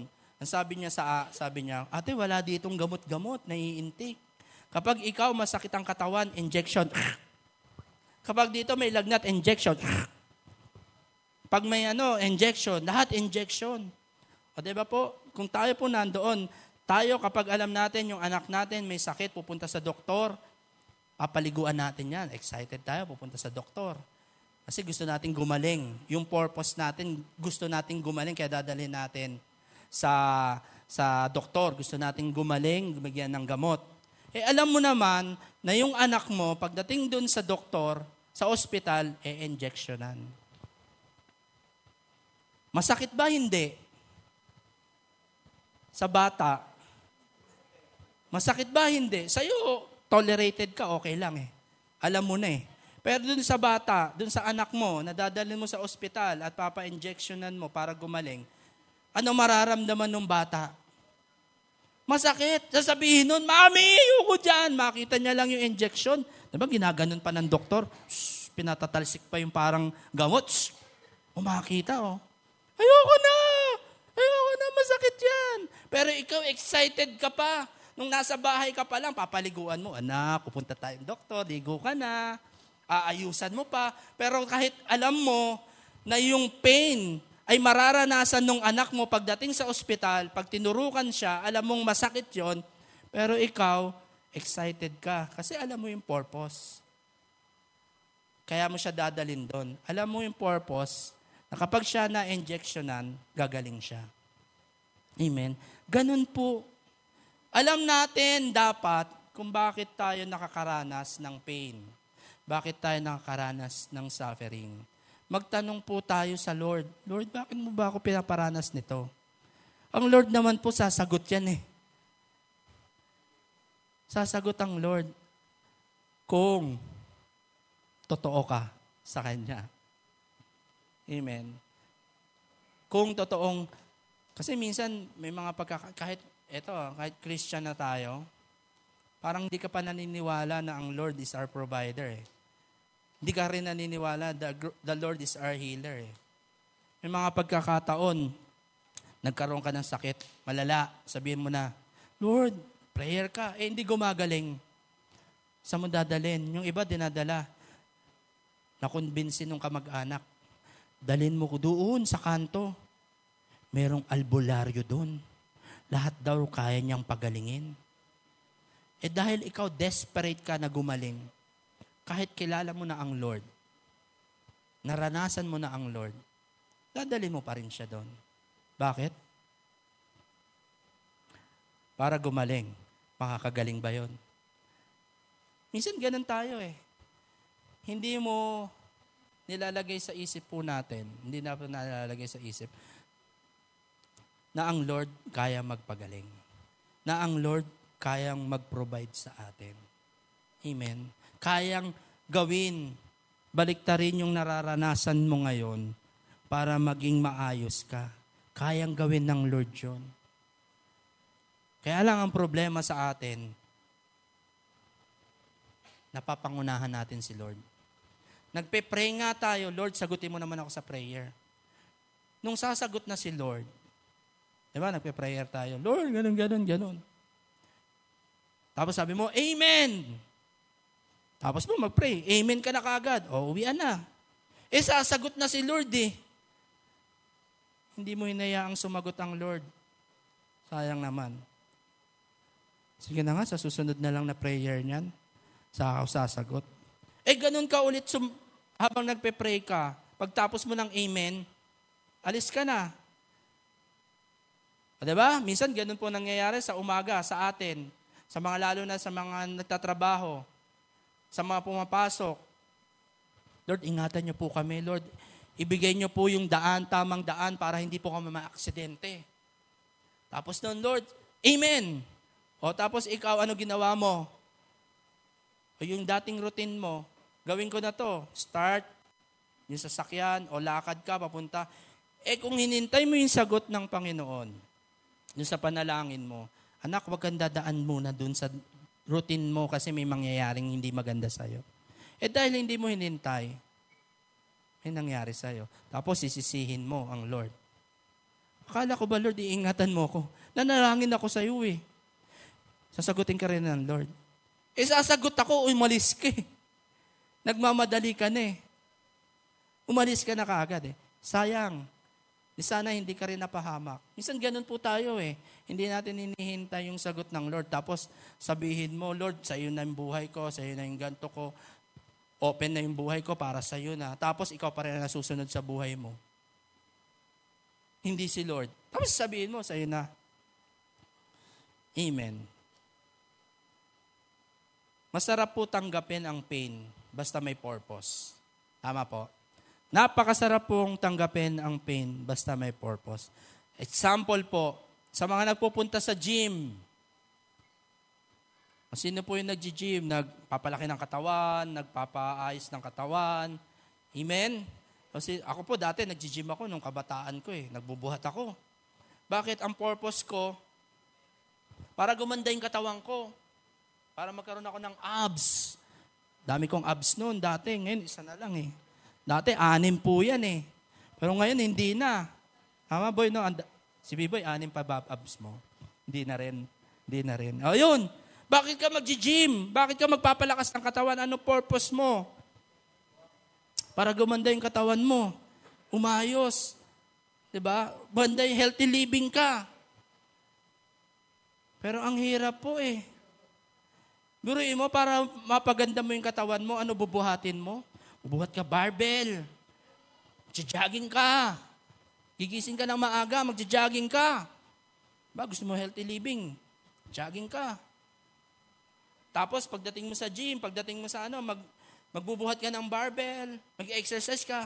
Rep, right, ganun-ganun ka pa. Diba? Ano ginagawa sa'yo? Napakahirap. Diba, hirap? Masakit sa katawan. Kasi kapag tapos mong magbuhat, pagka uwi mo, hindi mo pa mararamdaman yun eh. Pero kapag nakapagpahinga ka, kinabukasan, halos hindi ka na makabangon. Tama po ba? Doon sa mga nag-gym, Diba? Pagkatapos magbuhat, pagkatapos mo nung magbuhat, kinabukasan, sakit ng katawan mo. Sasabihin mo, ayoko nang bumalik sa gym. Eh sabi mo, gusto mo magpaganda ng katawan eh.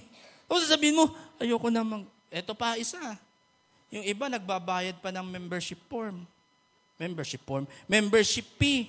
Doon sa gym, magbabayad pa ng membership, no? Magkano membership? 5,000, 6,000 a year. Punta ka doon. Ano gagawin sa'yo? Papahirapan ka ng coach. Pabuhatin mo ito. Gawin mo ito. O, diba? Diba, Kuya Josh? Si Kuya Josh, nagpupunta yan. Anytime Fitness yan. Tama ba? Diyan, Anytime Fitness. O, dahil gusto niyang pumayat, o, enroll siya sa gym. Ano gagawin ng coach sa'yo?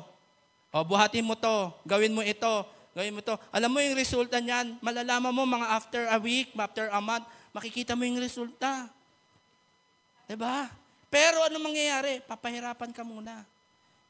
Mahihirapan ka muna.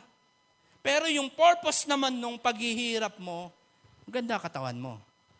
Healthy living ka. Tama? Ahaba buhay mo. Yun ang purpose. Na although may pain, pero may purpose. Masarap yung ganun. Na marami tayong nararanasang mga sakit ngayon, suffering ngayon, pero dahil alam mo na may purpose kung bakit nararanasan natin yung mga sakit, nararanasan natin yung mga suffering, dahil alam mong may purpose ang Lord doon, okay lang sa atin. Amen? Huwag tayong susuko. Hindi pinapahintulutan ng Lord dyan. Not because for Him, but because for us. Para po sa atin yun. Para sa kagustuhan natin, na makita natin ang Panginoon face to face. Siya pa rin ang gumagawa ng paraan. Amen? Kaya huwag tayong susuko, alam natin na ang mga pain natin sa buhay ay may purpose si Lord. Amen. Sabi po sa 2 Corinthians 4:16-17, kaya't hindi kami nasisiraan ng loob. Amen. Sino pa po ba nasisiraan ng loob ngayon? Pag marami ng problema, minsan ganun po. Pag marami ng problema talaga, umaabot sa pagkakataon, may mga taong ganun, nababaliw na po talaga. Diba? Kasi ang problema po, minsan sabay-sabay eh. Sunod-sunod eh. Tama? Alam mo, kung ikaw lang, meron kang secretary sa mga problema mo, kung ikaw mag-hire ka ng secretary at para lang doon sa mga problema mo, ipapa-appointment mo yung problema mo eh. Diba? Kung may sekretary ka, sabi mo sa sekretary mo ng problema, oh, sekretary, pag may dadating na problema, appointment muna bago ko tanggapin. Diba? Social ka, no? Pati problema mo, may sekretary ka. Kung gusto mo lang ganun eh. Kaya lang hindi eh. Kapag nagka-problema, minsan sunod-sunod eh. Minsan sabay-sabay eh. May problema ka sa church, may problema ka sa bahay, may problema ka sa trabaho. May problema ka sa pamilya. Minsan sabay-sabay eh. Pero sabi diyan, no, sa pangalawang Korinto, kaya't hindi kami nisisiraan ng loob kahit na humihina ang aming katawang lupa. Patuloy namang pinapalakas ang aming espiritu araw-araw. Amen? Ito mo, ang pangako ng Panginoon, no? Kahit humina po yung ating katawang panglupa. Pero yung spiritual body po natin, pinapalakas naman ng Panginoon araw-araw. Tandaan nyo po, sabi ko po kanina, matatapos yan. Pero yung spiritual growth natin, patungkol dun sa pain and suffering natin, ipinakita ng Panginoon. Patuloy daw po tayo. Ang bahagya at panandaliang kapighatiang dinadanas natin ngayon ay magbubunga ng kagalakang walang hanggan at walang katulad. Wow! Amen! Sino po ba yung binibless? Yung bang nagkakaproblema? O yung nagtitiis sa problema para mapalampasan? Kasi lahat naman tayo may problema eh. Pero ang binibless ng Lord ay yung nagtitiis doon sa mga problema at sa Kanya natin ibinibigay. Kasi iba po yung taong nagkakaproblema pero hindi ibinibigay sa Lord, hindi idinadalangin sa Lord. Amen? Dahil tayo, kilala natin ng Lord. Wala natin si Jesus na kapag may problema tayo, sangguni tayo kagad kay Lord. Amen. Amen. Alam natin na may purpose ang Lord. Example po nito. Lagi na lang ako may example. Example, sino po ang nakapag-hike na? Yung nakapanik na ng bundok. Siguro na, oh, nakapanik na ng bundok. Bundok tralala. Mount Apo. Tingnan niyo po yung mga hikers. Although napakahirap nung inaakyat nilang bundok. Yung iba umaakyat sa Mount Everest. Nakita niyo po ilang oras, ilang araw sila gusto lang nilang maakyat yung tuktok. Tapos ang encouragement sa'yo nung kasama mo. Kahit napapagod ka na, maganda yung view sa taas. Amen. Dahil may purpose ka dun sa pag-aakyat mo ng bundok. Di ba, Mira, umakyat ka ng bundok? O, yan. Doon ba nag-propose? Umakyat ka ng bundok. Di ba? Dahil ang purpose mo para ka umakyat, dahil ang purpose mo kasi kaya ka umakyat ng bundok, dahil alam mo, sabi nung kasama mo, ang ganda ng view. Totoo naman eh. Ang ganda ng view. Tingnan niyo po yung mga hikers, yung mga umaakit ng ano, kahit hirap na hirap pa sila sa umpisa pa lang, ang dami nilang pinagdadaanan, minsan aabutan pa sila ng bagyo doon. Aabutan pa sila ng ulan doon. Kahit madulas, para lang makaakyat sila, gagawin nila yon. For anong reason? Ang ganda ng view. Para raw silang nasa ibabaw ng ulap. Para raw silang abot na nila ang Diyos. Kasi yung ulap, hinahalikan na nila. Nakikita na nila yung ulap. Inaapakan nila yung ulap. Ano yung purpose? Although, ang dami nating hirap, doon sa mga hiker, ang dami nilang hirap, pero ang isa lang nakalagay sa isip nila, purpose natin, kaya tayo aakyat doon, to see the good view, the beautiful views. Diba? Ano ba makukuha mo doon? Sa pag-akyat. O tapos pag-akyat mo doon, bababa ka rin. Pagod ka pa rin. Pero yung mga hikers, hindi yun ang nasa isip nila. Ang nasa isip nila, maganda yung tanawin pag nasa taas ka ng bundok. Kakaiba. Amen. Ganun din po sa atin. Sa mga Kristiyano, kakaiba yung gagawa ng Panginoon. Kailangan mo lang umakyat. Kailangan mo lang yung pananaw mo sa buhay mo, isama mo ang Diyos sa mga pananaw mo sa buhay mo. Katulad lang ng ito. Sample ulit, yung gumagawa po ng mga espada. Nakakita na kayo ng gumagawa ng mga espada. Diba yung mga panday? Kung ikaw yung espada, baka kagalitan mo yung panday eh. Biruin mo, para maging espada ka, idadarang ka sa apoy. Pagdarang mo sa apoy, gaganon ka. Tapos pupukpukin ka, plak, plak, kabilaan, plak, plak. Tapos pag hindi ka pa maayos at matigas ka na, iaano ka ulit sa apoy para lumambot ka ulit. Tapos ilalagay ka ulit, tapos papaluin ka. Kung may buhay yung espada, sinaksak niya na yung panday. Ang sakit-sakit na nung ginagawa mo. Biruin mo, inaano mo ako sa apoy. Dinadaan mo ako sa apoy, napakainit. Tapos pagkatapos nun, papaluin mo pa ako. Hindi lang basta palo, martilyo, kundi maso po yung ginagamit niyang pamalo doon para lang makorte. Amen. Ganun po kasakit yung nararanasan ng espada. Sa atin din ganun. Minsan nararanasan natin yon na idadarang tayo sa apoy. Papaluin tayo ng pagkalakas-lakas. Bakit? Dahil may purpose ang Lord. Gusto ko anak, maging maganda kang Kristiyano. Amen? Gusto ko anak, eto ka. Kaya lang kung tayo po masyadong mareklamong Kristiyano, hindi mo na makikita yung purpose ng Lord para sa'yo. Sayang. Kung ikaw masyadong mareklamo sa konting pukpok, sa pagdarang sa'yo sa apoy, nagrereklamo ka na, hindi mo makikita yung purpose mo purpose ng Lord para sa'yo. Amen. Sabi po dito, isang quotation po, the painful experience will remain painful unless you discover the purpose of God behind it. Ganda po, ano?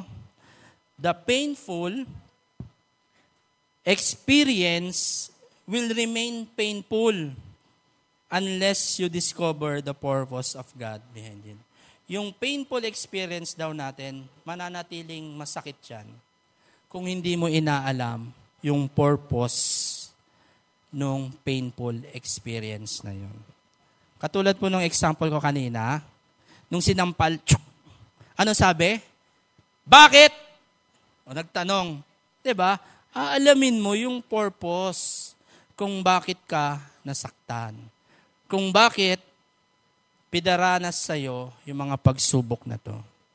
Amen.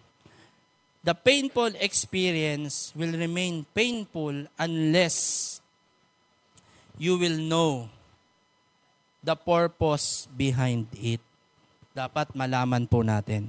Lagi po nating tanungin ang Lord, ano ba yung purpose na to, Lord? Amen. Ito po, dito po ako magtatapos.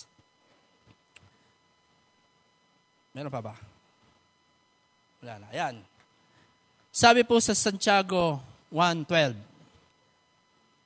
pinagpala ang taong natiling tapat sa kabila ng pagsubok. Sapagkat matapos niyang malampasan ang pagsubok, tatanggap siya ng gantimpala ng buhay na ipinangako ng Panginoon sa mga umiibig sa Kanya. Amen. Sino po yung pinagpala? Sino po yung mga pinagpala?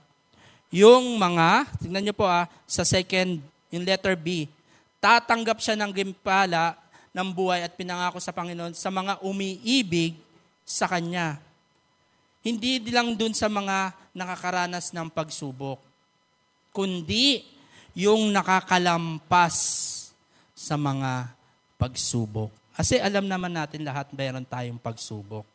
Pero dun sa mga nakakalampas sa pagsubok, tatanggap tayo ng gantimpala.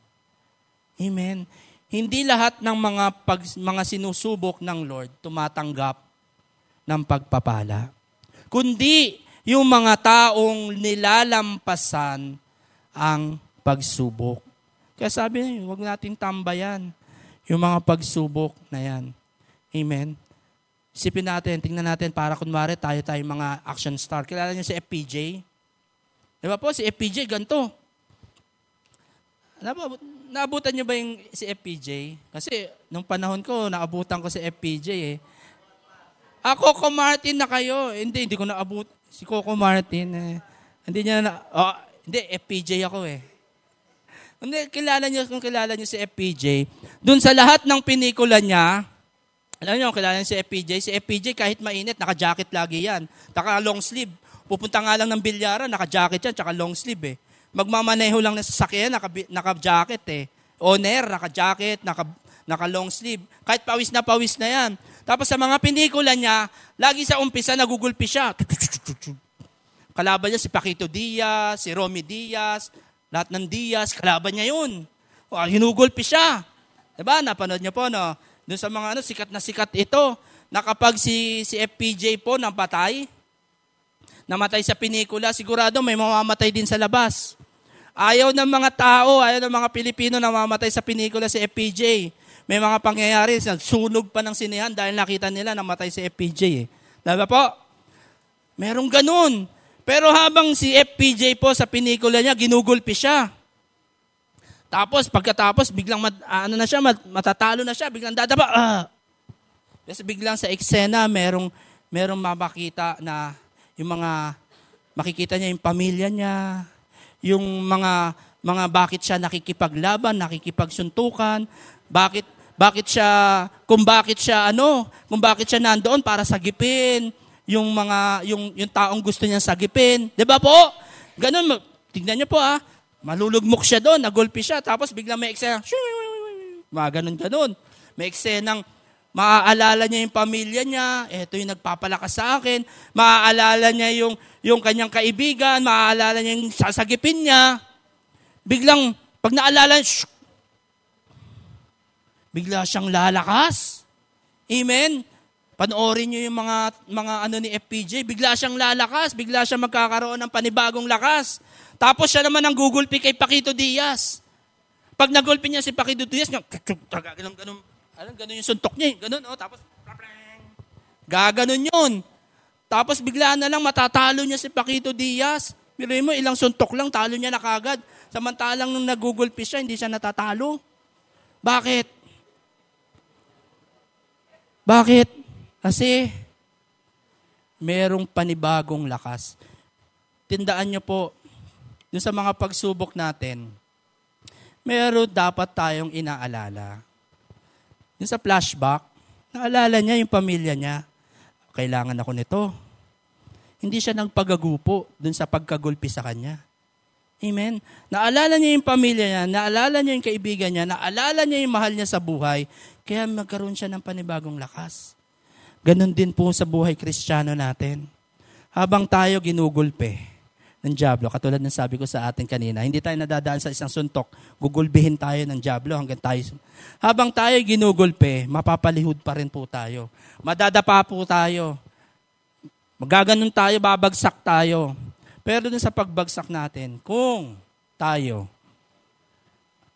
ay merong ipapaalala, naaalala natin ang mga ginawa ng Diyos sa buhay po natin. Diba? Minsan, nagkasakit tayo, bumagsak tayo. Ang Lord ipapaalala sa atin, anak, pinagaling na kita. Diba? Tapos nung bagsak tayo, wala ka ng pera. Wala kang pambayad ng bills, bumagsak ka. Ipapaalala sa'yo ng Diyos, papaalala sa'yo ni Lord, anak, I'm the great provider. Ako ang magkakaloob niyan. Diba? Ganun po ang Lord sa atin. Na kahit gulpi sarado ka na, ipapaalala ng Panginoon. Ito ako sa'yo, anak. Ang dami ng experience sa akin. Magpa-flashback yan. At pagtapos nun, magkakaroon ka ulit ng panibagong lakas. Katulad ni Fernando Po Jr., kaya mo nang gulpihin ang dyablo. Amen? Kaya wag po nating kakalimutan yung mga ginawa ng Panginoon sa atin. Yung mga pangako ng Lord sa atin. Ano ba yung mga pangako ng Lord sa atin? Basahin po natin yung Biblia po natin. Napakarami po ng pangako ng Lord sa atin. Sabi po sa Philippians 1:6, being confident of this, that he who began a good work, amen, pangako ng Lord sa atin to ha, he who began a good work in you will carry it on to completion, completion until the day of Christ Jesus. Hindi po tayo susukuan ng Lord hanggat hindi nalalaman natin kung ano yung purpose ng Lord sa atin. Hanggat hindi nakukumpleto ng Panginoon kung bakit ka niya tinawag, kung bakit ka nandito, kung bakit mo tinanggap ang Diyos. Hindi po matatapos doon kung hindi natin siya makukumpleto. Amen?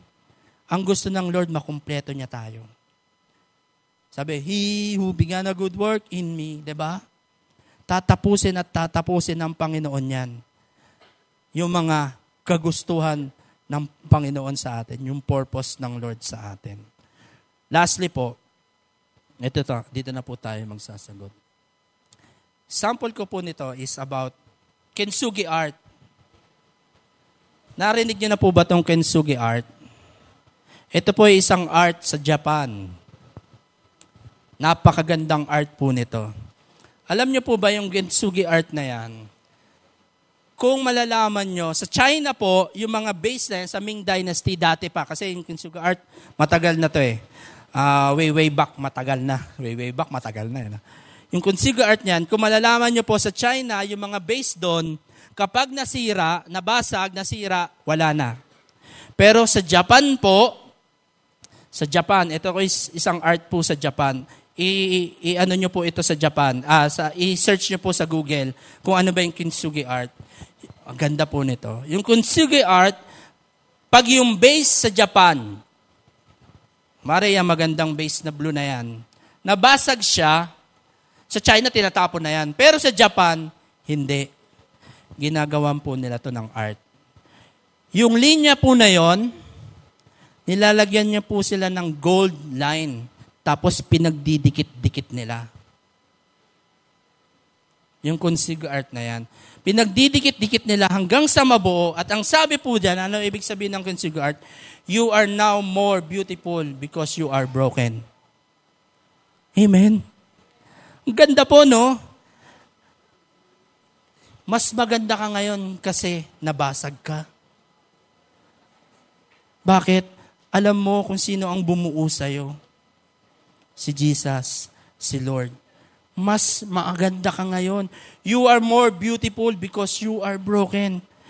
Kaya po, kung tayo po nakakaranas ng brokenness sa buhay po natin, sabi ng Lord, mas maganda ka ngayon, anak. I am the potter. Ako po. Nahanap niyo na po ba yung consigo art? Ang ganda po niyan. Yung linya na yan, yung gold line na po yan, at yung consigo art na yan, kung yung presyo ng base niyan ay 100 pesos, nung hindi pa nababasag at hindi pa dinidikitan ng ginto na line na yan, hindi pa nababasag yan, 100 pesos lang yan. Kunwari lang. Pero nung nabasag at nabuo at nilagyan ng consigo art niya yan, nagkakahalaga na po yan ng 100,000. Ganun kahalaga. Amen? Kasi pag tayo nakabasag yan, ay, wala na. Tapo na. Pero sa kanila, hindi. Nilalagyan nila ito ng art. At sabi, you are now more beautiful because you are broken. Yun po ang ibig sabihin. Tayong lahat po, dumadaan sa brokenness. Dumadaan sa painful experience, sa sufferings. May purpose po ang Lord. Katulad po nung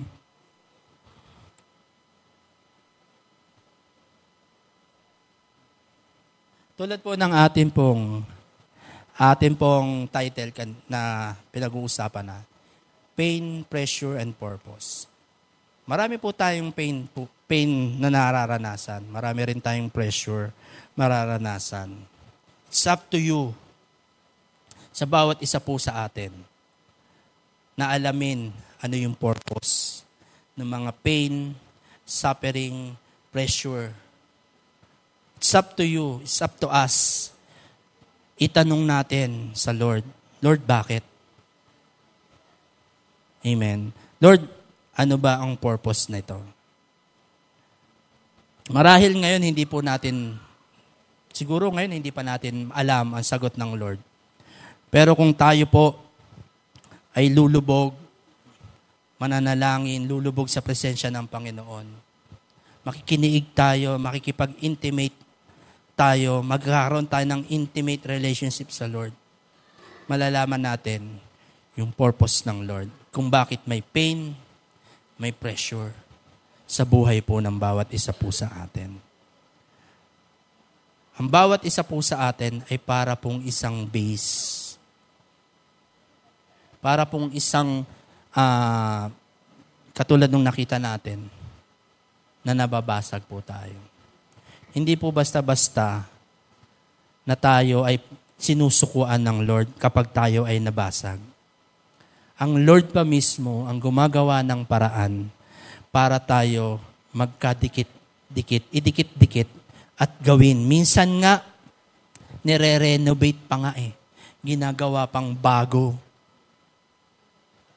Ganun po ang pinaparanas ng Panginoon sa bawat isa po sa atin.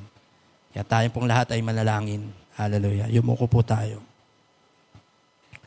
Hallelujah, Lord. Glorify your name, O God. Salamat po, Panginoon. Jesus. Lord, right now, O God, as we, Lord, experience, Lord, pain and suffering today, O God. Lord, ang tanong lang namin, bakit, Lord? Ano ba yung dahilan, Lord, bakit nakakaranas kami nitong mga pain, ng mga suffering, ng mga pressure sa buhay po namin, Lord? Lord, nais naming malaman yung sagot, Panginoon. Lord, minsan napakahirap na po nung nararanasan naming suffering. Minsan, Panginoon, parang ayaw ko ng sumunod. Minsan, gumigive up na ako, Lord. Lord, tulungan niyo nga po ako, Panginoon, na makita yung purpose ng pain and pressure sa buhay ko, Panginoon. Kung bakit ko ito nararanasan, Panginoon. Lord, tulungan niyo nga po ako, Panginoon, maintindihan sa aking isipan at aking puso, Lord. Kung bakit kilala naman kita, bakit kailangan ko pang dumaan dito? Tinanggap naman kita sa buhay ko, bakit kailangan ko pang dumaan sa mga sakit, sa mga pressure, sa mga sufferings, O Lord. Lord, tulungan niyo po ako maintindihan, O Lord. Lord, para na rin po, Panginoon, na hindi ako sumuko. Para na rin, Panginoon, na mapagtagumpayan ko ang mga ito, Lord. Lord, bagamat, Lord, mararanasan namin talaga ito, Lord. Sabi mo po sa inyong mga salita, pain and sufferings, talagang mararanasan namin to, Lord. Lahat ng pagkukutya, idadanas, mapapararanasan. Katulad nung mga naranasan din ng aming Ama, Panginoon, ng aming Diyos, na si Hesus Kristo, Lord. Nung narito pa siya sa lupa, Panginoon, dinanas niya, siya ay duraan, dinanas niya siya ay mabugbog, dinanas niya siya ay mahagupit at mapako sa krus hanggang sa mamatay, Panginoon. Alam niyo yung purpose nun, Panginoon. Alam din ni Jesus Christ ang purpose nun, Panginoon. Para po kami ay matanggal sa kasalanan, mapatawad sa kasalanan, Lord. Lord, gayon din, Lord, dinadalangin namin, Panginoon, na sa mga pagsubok namin ngayon, sa mga sakit na nararamdaman namin ngayon, nararanasan namin, Panginoon, sa mga pagkukulang sa buhay namin na nararanasan ngayon, Lord, Lord, ipakita niyo po sa amin ang purpose, Lord. Lord, palakasin niyo po kami habang kami, Panginoon, ay dumadaan sa mga painful experience, sa mga sufferings na ito, Lord, na amin pong nararanasan, O Lord. Palakasin niyo po kami, Panginoon. Because sabi niyo po sa inyong salita, O Lord, kanina, consider it pure joy, O God, kapag kami ay dumadaan sa mga pagsubok, O Lord. Lord, ipakita niyo po sa amin ang purpose na ito, Lord, ng mga pain na ito, para kami ay magalak sa mga pagsubok na amin pong pagdadaanan at pagtatagumpayanan, Panginoon. Lord, Ikaw po ang aming pupurihin, pasasalamatan, O Lord. Sa iyo po ang lahat ng papuri, Panginoon. Kaluwalhatian, Panginoon. Sa pangalan ni Jesus. Amen. Amen. God bless you all po. Salamat, Isaac.